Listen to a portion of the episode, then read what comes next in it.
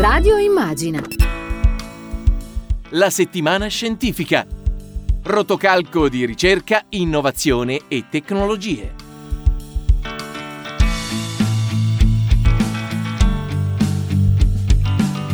Ben ritrovate e ritrovati a questa nuova puntata della settimana scientifica, rubrica dedicata alla scienza, all'innovazione e alla tecnologia condotta da Francesco Rea. Potete chiedere approfondimenti, temi da svolgere semplicemente scrivendo a radiochiocciolaimmagina.eu oppure inviando WhatsApp al numero di telefono 342 142 6902.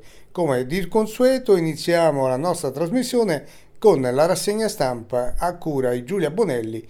Eccoci tornati dalle vacanze con eh, Giulia Bonelli. Ciao Giulia, come stai? Ciao Francesco, ben trovato, bene. Tu come stai? Come sono andate le vacanze? Tutto bene, ho fatto un piccolo pezzetto, me ne sono andato a testare il pass sanitaire francese, che devo dire mi ha molto convinto sul Green Pass quindi sono efficaci, tra l'altro hanno aumentato le vaccinazioni così, noi le abbiamo un po' imitati, eh, quindi è stato il modello per noi. Il assolutamente, no, no, loro erano a rilento, adesso ci hanno superato proprio grazie a questo meccanismo e peraltro tu vai a prendere una cosa al tavolino esterno e te lo chiedono comunque. Eh. Ah, vedi?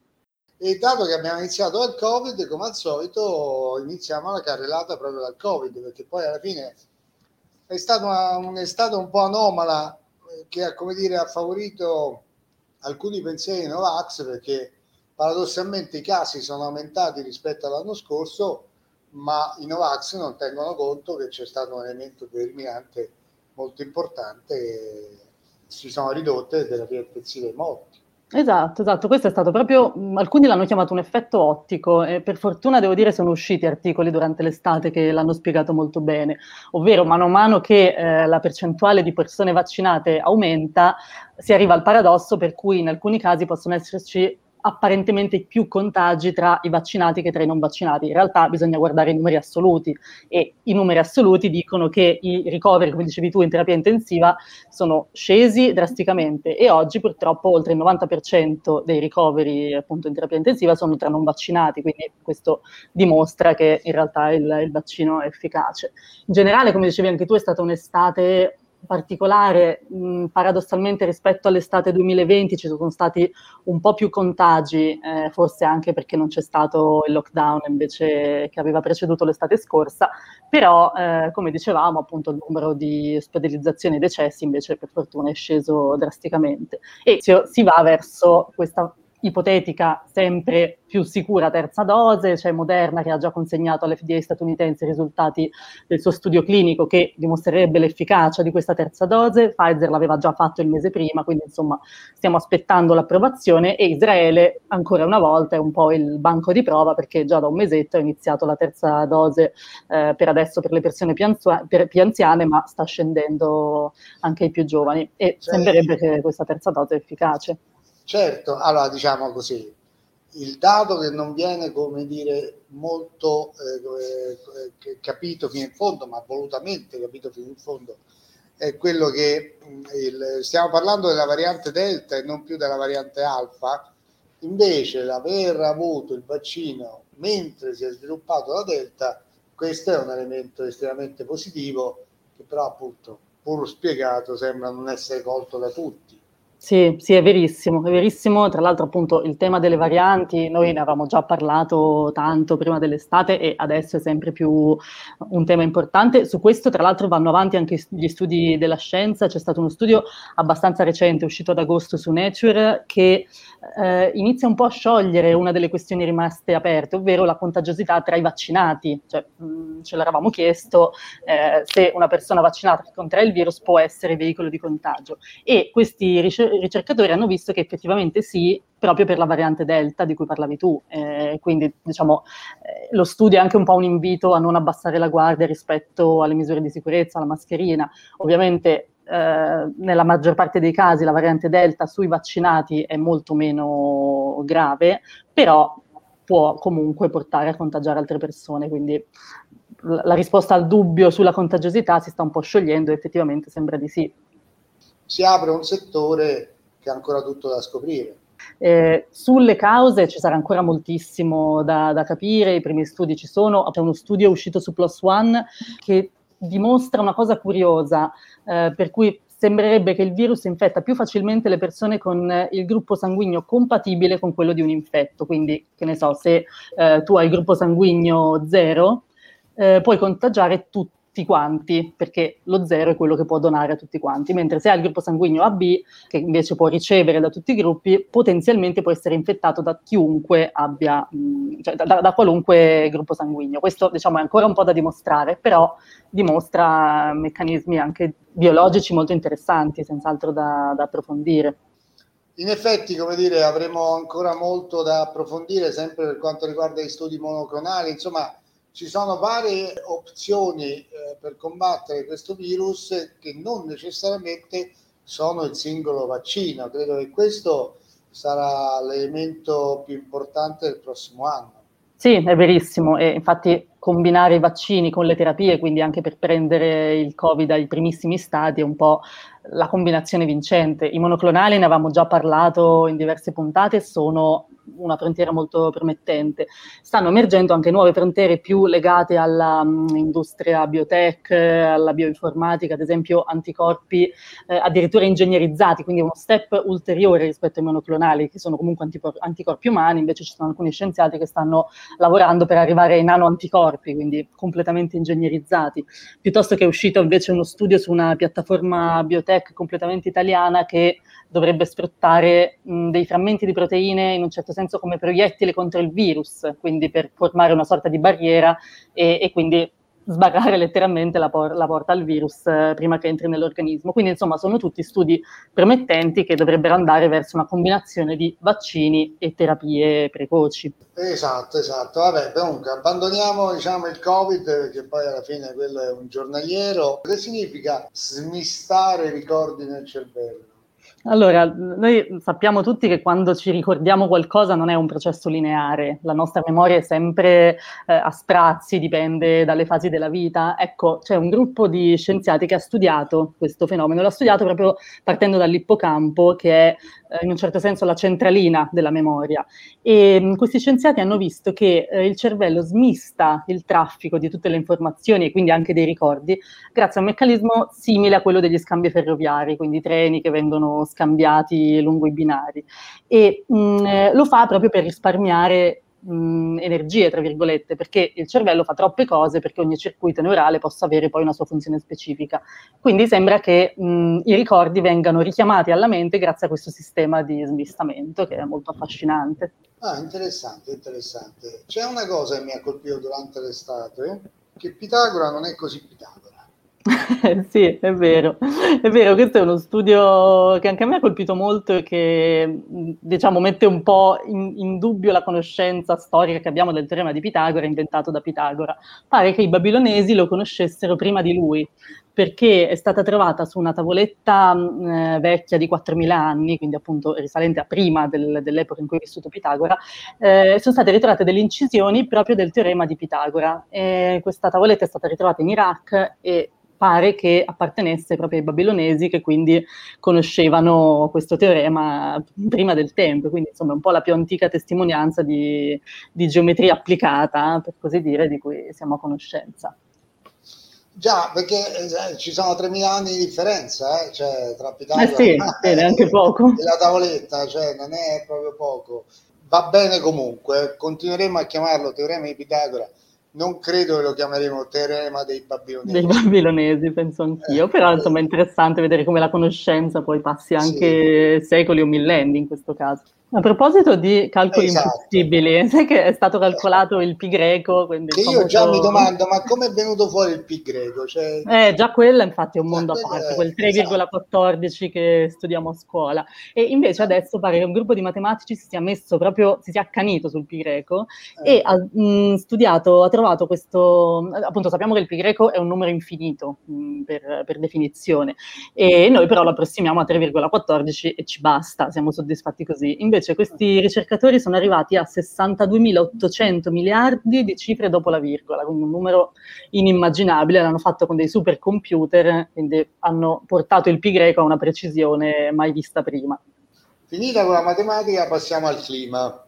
Sì, diciamo di, di clima e cambiamento climatico ne parliamo spesso, è un tema che, che qua ci sta molto a cuore e quest'estate è stata una delle dimostrazioni forse più lampanti degli ultimi anni che il cambiamento climatico è un argomento serio e molto urgente.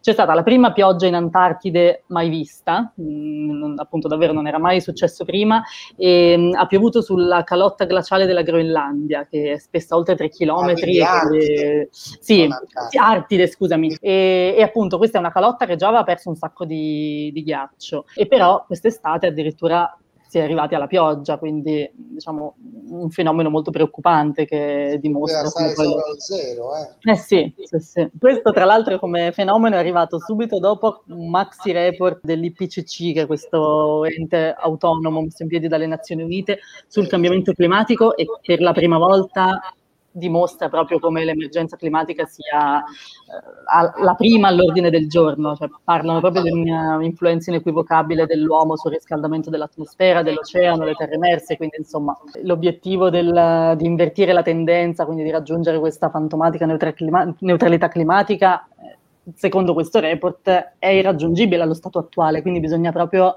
fare un cambiamento di rotta assolutamente notevole e urgente. E va bene, c'è stata anche l'isola che non c'è quest'estate. Cioè, è vero, sempre tra l'altro tornando in zona Groenlandia, che è stata scoperta da un gruppo di scienziati che pensava di essere su un'altra isola già conosciuta, essere nel senso vederla dall'alto per analizzarne dei parametri, e invece pare abbia scovato l'isola appunto che non c'è, come dicevi tu, quindi più a nord eh, mai esistente, cioè la, l'isola più a nord del mondo e che non era mai stata individuata prima, un'isola di circa 800 metri, mi sembra. E, sì, comunque non particolarmente grande, insomma. Ancora meno forse, sì, insomma, eh, forse un'isola... È, cioè, però questa anomalia, cioè questa appunto isoletta non si era vista, cioè proprio non c'era, poi è stata trovata, è curioso che nei tempi in cui c'è i satelliti dallo spazio si possa ancora fare delle scoperte di questo genere è anche molto affascinante. Eh sì, è vero. Si vede che le terre emerse non sono finite da scoprire. Chiudiamo con lo spazio come di consueto. Io vorrei parlare un attimo dell'asteroide Bennu perché ovviamente è passato dalla situazione scientifica di analisi coerente al fatto che alcuni giornali ovviamente hanno incominciato a dire che saremo colpiti. Ci colpirà anche cioè, la data e l'anno addirittura. Sì, però se uno leggesse l'anno, intanto direbbe, vabbè, 2185 beato chi ci arriva. Sì, come prima cosa. E poi dovrebbe leggere la percentuale, che è lo esatto. 0,037%. Quindi, diciamo, va sì. Bene, va bene parliamo di rischio... i nostri posteri, però insomma sì, le, diciamo, l'emergenza climatica resta sempre in cima alle preoccupazioni. No, la cosa, sì, la cosa interessante è che hanno studiato per la prima volta la traiettoria di un asteroide che è un oggetto per definizione mobile, con una traiettoria molto difficile da calcolare, invece grazie a Bennu sono riusciti a immaginare addirittura dove potrebbe essere nel 2185, però diciamo, questo non significa che abbiamo una data di scadenza del nostro no, pianeta. No, allora, diciamola così, l'asteroide Benno non è propriamente un asteroide piccolino, è stato oggetto di una missione della NASA che si chiama Osiris Rex, è sostanzialmente una prova di come si possono monitorare gli asteroidi, non nel lancio di allarme sul fatto che saremo colpiti. Sì, sì, assolutamente. Eh, la buona notizia infatti è tenerli d'occhio, poi ci sono anche missioni che partiranno, tra l'altro la prima quest'anno di tentativo di, di difesa della Terra verso futuri possibili rischi, che è la missione DART della NASA, che per la prima volta proverà a deviare un asteroide ovviamente per prova, quindi è, è, una missione scientifica, però diciamo ci si sta anche attrezzando volendo in quest'ottica. Sì, e c'è anche una partecipazione di un'azienda italiana e eh, dell'Agenzia Spaziale Italiana. Con Licia Cube, sì, che è questo micro eh, nanosatellite che osserverà lo scontro in diretta. Quindi esattamente, ci... esattamente. Allora, ci sono un po' di casini invece per quanto riguarda la, la Luna. Eh sì, questa è stata un'altra notizia di, di quest'estate, in realtà già anticipata, ce lo aspettavamo, però è arrivato lo stop definitivo ufficiale al ritorno sulla Luna entro il 2024, che era in realtà l'obiettivo posto dall'amministrazione Trump. Poi Biden ha sempre appoggiato il ritorno sulla Luna, però non l'ha reso tra le priorità assolute eh, della sua amministrazione. Questo unito al fatto che ovviamente col Covid ci sono stati dei ritardi e poi ci sono stati notevoli problemi legali anche tra Blue Origin e SpaceX per lo Human Landing System, insomma tutto questo ha fatto sì che eh, l- questa commissione indipendente nominata dalla NASA ha detto che non riusciremo a tornare entro il 2024. Addirittura l- la goccia che ha fatto traboccare il vaso sarebbero state le tute, cioè le tute lunari non sono pronte, non saranno pronte in tempo e quindi questo definitivamente uh, farà slettare la missione, non si sa di quanto, però probabilmente almeno uno o due anni. Ma io credo qualcosa di più, nel senso che la missione, come era stata concepita inizialmente, era per il 2028 era diventato il 2024 perché Trump lo voleva far coincidere con l'eventuale sua rielezione se avesse vinto contro Biden il 2024 sarebbe stata la scadenza del suo mandato. E, mh, mm, è chiaro che questo conflitto c'era nel momento in cui non c'è più Trump uh, al governo ovviamente viene meno quella necessità. In più comunque eh, fermare lo Euroman Landing System di 6-7 mesi come sta succedendo significa procrastinare il tutto di almeno un anno, due anni, quindi io credo che il 2028 rimane la data più probabile, ma forse slitteremo ulteriormente. Quindi dici forse si arriva agli anni 30, tra l'altro poi si pone anche un problema di, di allineamento con Marte, di possibili tempeste eh, solari, sì. insomma c'era qualcuno che diceva che se superiamo gli anni 30 non è neanche facile poi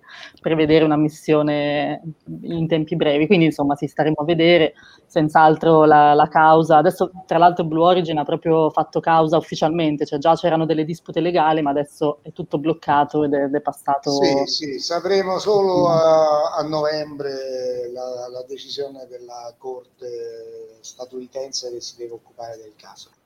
Giulia, è stata una lunga chiacchierata, giustamente dovevamo metterci in pari con le notizie di agosto. Ti ringrazio, ti do appuntamento la settimana prossima. Grazie, grazie mille Francesco, è stato un piacere e un saluto a tutti gli ascoltatori. Alla prossima. La settimana scientifica. Rotocalco di ricerca, innovazione e tecnologie. Abbiamo ripreso le nostre puntate della settimana scientifica, rubrica dedicata all'innovazione, alla scienza, allo spazio e quant'altro. Lo facciamo con un nostro ospite consueto, non fisso, ma consueto, che è Daniele Marantelli, un esperto del settore aerospaziale, è stato già responsabile per il PD di questo settore. E, e, che intanto salutiamo. Passato buone ferie? È altro che eh, in Italia le cose sono andate molto meglio che altrove per fortuna e per merito anche degli italiani e del governo. In altre regioni del mondo le cose purtroppo non sono andate così bene. E lei a cosa mi riferisco? Assolutamente, infatti prendiamo a spunto queste giornate un po' difficili che sono state alla fine di agosto che hanno riguardato per esempio l'Afghanistan. Il ministro della difesa Guerini ha eh, dire, pianificato un viaggio negli Stati Uniti a pochi giorni dall'annuncio, dall'annuncio dalla volontà espressa eh, da Breton, eh, il commissario eh, europeo, sulla necessità di fare un esercito europeo. Ora, noi non ci occupiamo di questa rubrica della parte difesa, anche se questa è collegata diciamo, al settore spaziale, per esempio. Però abbiamo l'impressione che tra pandemia e quanto accaduto appunto eh, in Afghanistan abbia smosso qualche pensiero europeo, dando l'idea forse di un'Europa un po' più organica. Che ne pensa Marantelli? Ma io penso che eh, queste giornate così eh, convulse e per certi aspetti drammatiche eh, ad alcuni abbiano fatto riscoprire l'esistenza dell'acqua calda. Perché?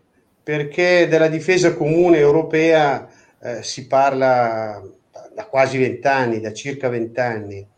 Credo abbia fatto bene il commissario europeo al mercato interno Thierry Breton a riproporre la questione eh, maniera corretta, eh, tanto più dopo la Brexit, che ha visto uscire dall'Europa l'esercito più importante d'Europa, tanto più dopo la drammatica, eh, perché non è esagerato definirla così, vicenda afghana, il cui dramma probabilmente non è certo eh, giunto al suo esito finale. E quindi credo che eh, facciamo bene anche come paese, come, come fa eh, Guerini, a um, individuare eh, a questo punto eh, non solo la necessità, ma i tempi e le modalità attraverso le quali eh, giungere a questo obiettivo. Eh, certamente ci sarà da superare eh, una serie di questioni, la principale delle quali è il voto all'unanimità. Ma io penso che noi abbiamo assolutamente bisogno di eh, fare un ulteriore eh, passo avanti perché altrimenti evocare l'Europa come soggetto oh, che è il più importante al mondo eh, in grado di eh, presidiare, di tutelare eh, i, i, diritti umani rischia di, come abbiamo visto, di essere soltanto una eh, come dire, affermazione retorica. Naturalmente tutto questo richiede una serie di impegni, eh, richiede anche eh, il superamento di alcuni nodi. Ecco, per esempio, tenga conto che noi stiamo realizzando in Europa eh, due cacce di nuova generazione, uno fondamentalmente attraverso l'intesa franco-tedesca, l'altro il Tempest eh, grazie all'accordo fondamentalmente tra l'Italia e i britannici. È evidente che eh, eh due progetti eh, così eh, simili insieme l'Europa non se li può permettere. E quindi è evidente che questo è un nodo che andrà sciolto ed è un nodo che non può essere caricato soltanto sulle spalle dell'attuale ministro della difesa, è un nodo eminentemente politico. Però mi sembra che stia un po' richiamando un po' quello che è stato il tema Airbus, se lo ricorda, eh, certo. quando appunto bisognava costruire l'Airbus che andasse diciamo a competere col settore della Boeing, no? e quindi le partecipazioni, l'Italia, c'era Bersani, credo, ministro eh, dell'industria in, quelle, in quel periodo. Ehm... Ah, sa, a proposito di questo, eh. io le faccio soltanto un piccolo inciso giusto per sì. eh, rinfrescare l'informazione anche agli ascoltatori di Radio Immagina. Ebbene, noi eh, in questi giorni eh, stiamo concludendo, forse hanno addirittura già concluso, la vendita di 24 eh, M346 alla Nigeria, parlo di Leonardo. Ma se eh, questa è una commessa che darà lavoro per uh, oltre un miliardo di euro. Ma se qualche anno fa qualcuno non avesse progettato e realizzato l'M346, oggi questa commessa non ci sarebbe. Ecco perché, ecco perché la via maestra per creare lavoro qualificato è quella, in questo campo, soprattutto, eh, costituito dalla formula ricerca, nuovi prodotti, gare contratti nel mondo. Questa è la via maestra per realizzare appunto progetti qualificati e posti di lavoro ad alto valore aggiunto. Non sostengo che vada uh, uh, messo in discussione anche uh, l'opportunità che il nostro paese ha di appunto stabilire alleanze anche con paesi che sono al di fuori eh, della, della, della stretta Unione Europea. Tenga conto che noi abbiamo fornito come partito un corpo di idee, di programmi sull'aerospazio perché lo consideriamo un settore strategico che costituisce un vero e proprio ecosistema industriale perché coniuga eh, impresa, export, lavoro, occupazione, ricerca, innovazione e ogni euro investito eh, lì ti dà come minimo 4 euro di ricavi. Quindi per noi come paese è indispensabile investire sul lavoro perché altrimenti eh, quando eh, ci sono i licenziamenti nelle fabbriche eh, del nord, del centro, del sud, ehm, le lacrime che si versano rischiano di essere lacrime di coccodrillo se non si ha chiara la situazione e la capacità di interpretarla correttamente. È evidente che dopo molti lustri di bassi salari, bassa tecnologia, bassi investimenti, eh, le produzioni a basso valore aggiunto sono a forte rischio di eh, delocalizzazione e lì noi dobbiamo trarre eh, la lezione, se vogliamo trarla accuratamente, dovremmo evitare la retorica quando parliamo ecco. di lavoro e, e agire individuando 4-5 filiere dove sviluppare una serie politica industriale, preferibilmente di dimensione europea, perché? Perché altrimenti il ministro del lavoro può adottare i più svariati strumenti di tutela per non lasciare soli i lavoratori compresi, eh, direi a partire da quelli delle piccole imprese. E credo che Orlando lo stia facendo con convinzione e serietà, ma nuovi qualificati posti di lavoro si realizzano con politiche industriali. E in ogni caso il ministro dello sviluppo su questo deve metterci impegno e responsabilità. Capisco che dopo 25 anni ininterrotti eh, di, passati in Parlamento anche una persona solida come Giorgetti possa cascare nelle polemichette dando argomenti ai retroscenisti di professione, ma onestamente non mi pare che noi possiamo permetterci, non è tempo di polemiche e retroscenisti. Beton ha detto che l'Europa investirà il prossimo anno 15 miliardi nel settore spaziale Ora il settore spaziale noi in Italia è un settore estremamente importante e noi abbiamo una caratteristica importante perché abbiamo un forte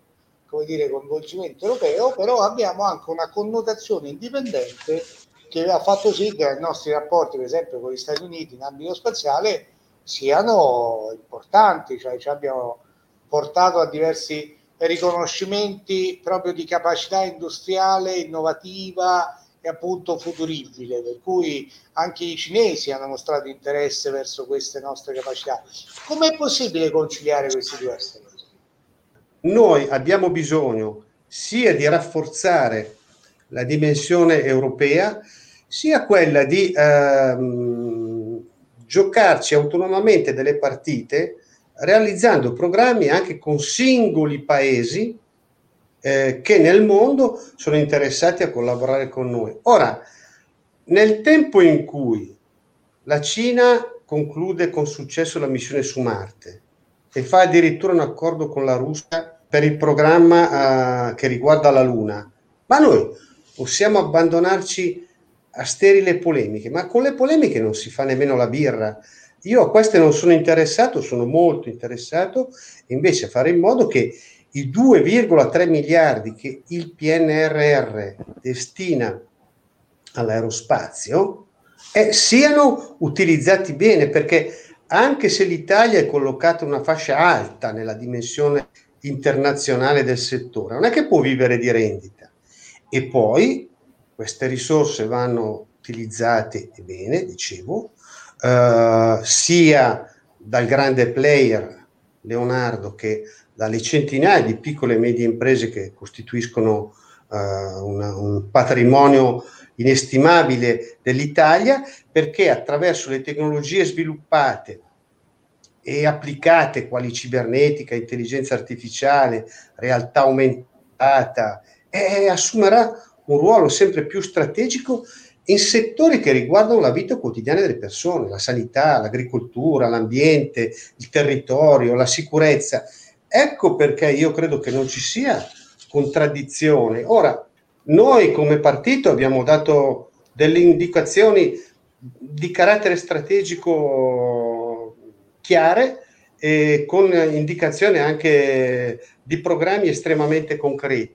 Eh, sono rimasto abbastanza sorpreso che alcune questioni non siano state affrontate in maniera adeguata. Ora però uh, bisogna guardare avanti, eh, la delega eh, per quanto riguarda l'aerospazio eh, è stata assegnata dal Presidente Draghi a un ministro di valore come Colau, eh, dal quale eh, ci aspettiamo un salto di qualità, perché ripeto, l'Italia in questo campo può davvero giocare un ruolo rilevante nella dimensione europea, perché gli altri paesi non è che stanno fermi, eh, non è che aspettano noi, no, infatti, sia anche attraverso, come le dicevo prima, uh, accordi con singoli paesi. Noi siamo favorevoli eh, dire, a un processo unitario eh, dell'Europa che permetterebbe investimenti in diversi settori, tra cui anche quello della ricerca e dello spazio, che siano equiparabili a quelli degli Stati Uniti, per esempio, ma anche a quelli cinesi, eccetera,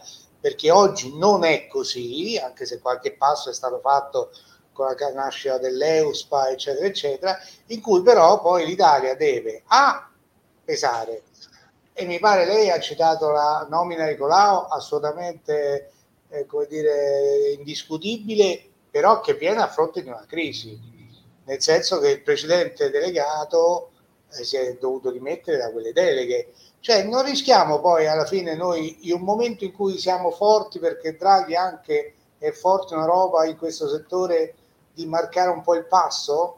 Adesso noi stiamo um, affrontando obiettivamente una fase nuova perché ehm, lo stesso oh, cambio di responsabilità del settore eh, è avvenuto oh, a seguito di mh, alcuni episodi che in parte mi hanno sorpreso, devo dire, eh, conoscendo a fondo il, il, il, sottosegretario che aveva la delega in precedenza, eh, ma che eh, ormai devono essere affrontate con con, con molta decisione. E io penso, eh, insomma, se non ci riesce Colau che ha, ha una, un curriculum eh, ed esperienze dimostrate di, di, eh, di altissimo livello, non, non, non, so francamente chi, chi, possa metterci mano. Quindi io, oh, pur sapendo che ha, ha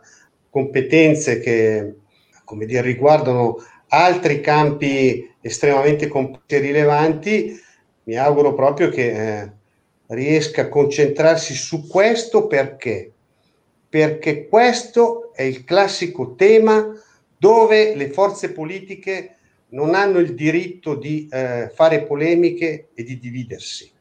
Perché vede, quando eh, abbiamo a che fare con programmi che riguardano lo spazio e l'aerospazio, eh, spesso uh, i medesimi programmi hanno durate ben superiori a quelle di una legislatura quindi non, non possiamo permetterci il lusso di imbastire polemiche di, di basso profilo su materie delicate come queste. Su queste davvero ci deve essere uh, coesione nazionale al massimo livello.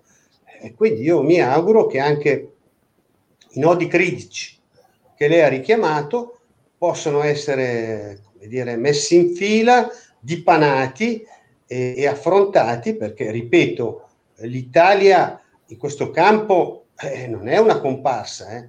Per stare ai satelliti siamo stati il terzo paese al mondo lanciatore di satelliti. Quindi, però vede, nel frattempo il mondo è cambiato. Cioè, mentre 60 anni fa c'era la competizione tra americani e sovietici, cioè semplificando tra un sistema capitalista e un sistema socialista, oggi eh, la competizione avviene tra gli uomini più ricchi del mondo, tra Elon Musk e Jeff Bezos. Cioè, le dicevo prima, la Cina ha condotto con successo una missione su Marte, ma di fronte a queste enormità, a noi possiamo permetterci di imbastire polemiche di retroguardia. Io francamente penso sono no. d'accordo sono assolutamente d'accordo con lei temo solo che lo spazio non abbia politicamente perché economicamente l'ha già raggiunto eh, non abbia raggiunto quell'attenzione necessaria per il suo corretto sviluppo nel senso che economicamente è un grande volano del futuro, ma politicamente è ancora eh, secondario, come la ricerca nel complesso. E questo secondo me è un limite, soprattutto se l'Europa si sta attrezzando al contrario. No, no, ma io per, per amor del cielo, su questo sono assolutamente d'accordo con lei, credo che eh, questo limite vada colmato, rapidamente colmato, anche perché in Italia le persone di grande valore nel campo non mancano. Forse negli ultimi anni non abbiamo saputo giocare nel contesto europeo in maniera adeguata eh, partite che erano alla nostra portata. Perché noi, contrariamente ai più, abbiamo vinto i campionati europei eh, battendo l'Inghilterra in finale. E invece poi per alcuni direttorati addirittura perdiamo esatto. eh, da esponenti eh, che con tutto il rispetto saranno bravi, ma sono espressione di paesi che danno un contributo molto modesto all'ESA. Eh, parlo dell'Austria, parlo della Repubblica Ceca. Eh, questo è quello che sta accadendo. Quindi forse questo è il versante che dobbiamo presidiare di più, meglio e con più efficacia. Questo sì. Benissimo, allora, eh, onorevole Marantelli, io la ringrazio, la vedo Grazie bene, a lei. Eh, come si dice, delle belle, spero si sia riposato adeguatamente e perché torneremo a sentirci, perché questo è un settore, come dire, in completo movimento e fin tanto che non troverà la sua quadra sarà il caso di rifletterci sopra. Intanto... Ah, io mi sono riposato e ho anche approfittato per stare molto insieme a due nipotini e guardi che non c'è nessuno eh, come chi eh, ha due nipotini piccoli che ha a cuore il futuro eh, del nostro paese e, e il futuro in generale e questo è un campo che per definizione guarda il futuro e lì è il posto naturale di impegno, di lavoro eh, del Partito Democratico. Benissimo, grazie ancora, vi ricordo, grazie a lei. la settimana scientifica su Radio Immagina, abbiamo parlato con Daniele Marantelli, esperto del settore aerospaziale, di cui è stato responsabile per il PD fino a qualche eh, mese fa buon proseguimento di settimana. Buon lavoro anche a lei e tanti auguri a Radio Immagina.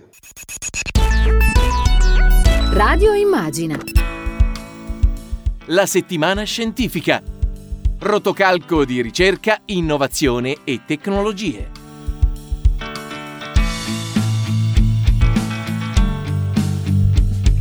È il momento di salutarci, si è conclusa questa nuova puntata della settimana scientifica. Vi ricordo per contattarci potete whatsapparci al 342 142 6902 o anche scriverci a radio chiocciolaimmagina.eu per questioni o approfondimenti che vorreste noi mettessimo in onda. Grazie a tutti e alla settimana prossima.